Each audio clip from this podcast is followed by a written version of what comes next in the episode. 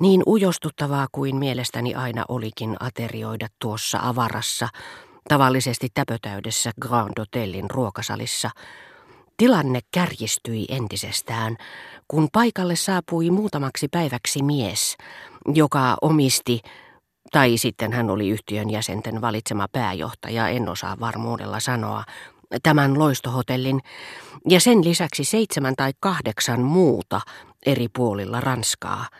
Ja pitääkseen niiden välillä yhteyttä tuli silloin tällöin viettämään jokaisessa niistä viikon.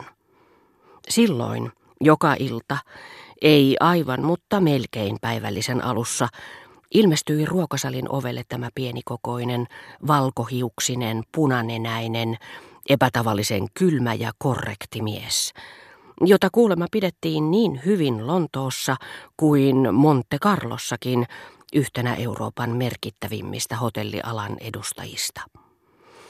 Kerran kun olin poistunut hetkeksi päivällisen alkuvaiheessa ja kuljin takaisin tullessani hänen editseen, hän tervehti minua. Epäilemättä osoittaakseen, että olin hänen vieraansa, mutta jäätävästi. Enkä osannut sanoa, oliko siihen syynä arvonsa tuntevan henkilön pidättyväisyys vai halveksuva suhtautuminen asiakkaaseen, jolla ei ole suurta merkitystä. Niiden edessä, joilla sitä vastoin sitä oli, pääjohtaja kumarsi yhtä kylmästi, mutta syvempään, silmät jonkinmoisesta häveliäästä kunnioituksesta puoliummessa, aivan kuin hänellä olisi ollut edessään hautajaistilaisuudessa vainajan isä tai ehtoolliskalkki. Näitä harvoja hyytäviä tervehdyksiä lukuun ottamatta hän ei liikahtanutkaan, ikään kuin osoittaakseen, että säkenöivät silmät, jotka näyttivät siltä kuin tulisivat ulos hänen päästään, näkivät kaiken, huolehtivat kaikesta, takasivat Grand Hotelin päivällisille niin hyvin viimeistellyt yksityiskohdat kuin yhtenäisen kokonaiskuvankin. Hän tunsi ilmeisesti olevansa enemmän kuin teatterin tai orkesterin johtaja, todellinen kenraali. Tultuaan siihen tulokseen, että äärimmilleen pingotettu tutkiva katse riitti vakuudeksi siitä, että kaikki oli valmista, ettei yksikään virhelukema voinut aiheuttaa tappiota, ja ottaakseen lopulta vastuun tapahtumista, hän ei ainoastaan varonut tekemästä liikettäkään, vaan ei edes räpäyttänyt silmiään, jotka tarkkaavaisuuden kivettäminä hallitsivat ja johtivat taistelun kaikkia vaiheita. Tunsin, etteivät lusikkani liikkeetkään välttäneet hänen katsettaan, ja vaikka hän olisi poistunut heti liemiruuan jälkeen, hänen joukkojen tarkastuksensa oli lopuksi päivällistä vienyt ruokahaluni. Hänen omansa oli erittäin hyvä, mikä kävi ilmi aamiaisella, jonka hän nautti kuin kuka tahansa asiakas ruokasalissa samaan aikaan kuin kaikki muutkin. Hänen pöydässään ei näkynyt muuta erikoista kuin se, että sen vieressä hänen syödessään seisoi koko ajan hotellin toinen tavanomainen johtaja ja piti yllä keskustelua. Sillä hän oli pääjohtajan alainen, yritti imarrella ja samalla pelkäsi tätä suunnattomasti.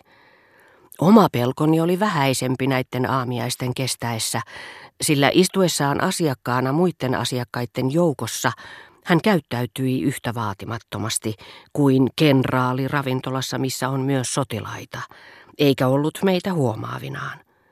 Siitä huolimatta, kun sitten juoksupoikiensa ympäröimä portinvartija julisti minulle, hän lähtee huomenaamulla Dinahiin. Sieltä hän matkustaa Biarritziin ja sen jälkeen Kanniin. Hengitin helpommin. Elämäni hotellissa ei ollut ainoastaan ikävää, koska minulla ei siellä ollut tuttavuussuhteita, vaan myöskin epämukavaa, koska Françoise oli solminut niitä paljon. Saattaa tuntua siltä, että niiden olisi pitänyt helpottaa oloamme monella tavoin. Kävi kuitenkin aivan päinvastoin. Tosin ei työläisluokkaan kuuluvien ollut helppoa päästä tuttavuuden asteelle Françoisen kanssa, eikä se ollut heille mahdollista kuin tietyillä erittäin kohteliaista käytöstä edellyttävillä ehdoilla. Mutta kun se kerran oli heille onnistunut, he olivat ainoat ihmiset, joilla oli hänelle merkitystä. Hänen omat vanhat käyttäytymissääntönsä opettivat, ettei hänellä ollut velvollisuuksia isäntäväkensä ystäviä kohtaan, että hän saattoi, mikäli hänellä oli kiire, käännyttää ovelta rouvan, joka oli tullut isoäitiäni tapaamaan. Mutta kun oli kysymys hänen omasta tuttavapiiristään, toisin sanoen niistä harvoista varsinaiseen kansaan kuuluvista, joilla oli oikeus hänen nirsoon ystävyyteensä, hänen käytöstään säätelivät mitä yksityiskohtaisimmat ja ehdottomimmat kaavat.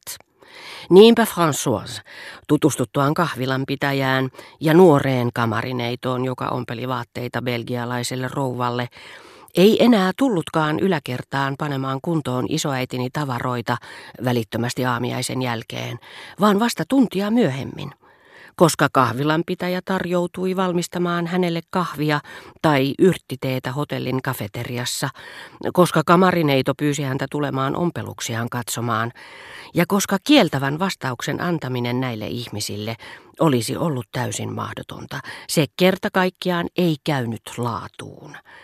Sitä paitsi pikkukamarineitoa kohtaan oli oltava aivan erityisen hienotunteinen, sillä hän oli orpo ja kasvanut vieraitten ihmisten kotona, missä hän joskus kävi viettämässä muutaman päivän.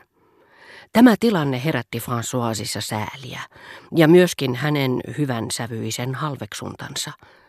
Hän, jolla oli sukulaisia, pieni vanhemmilta peritty talo, missä hänen veljensä piti muutamaa lehmää, ei voinut pitää vertaisenaan ketään juuretonta.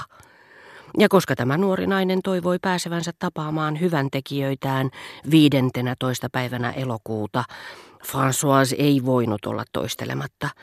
Ihan naurattaa se tyttö. Sanoi, että toivottavasti pääsen kotiin 15. elokuuta. Kotiin, sanoi.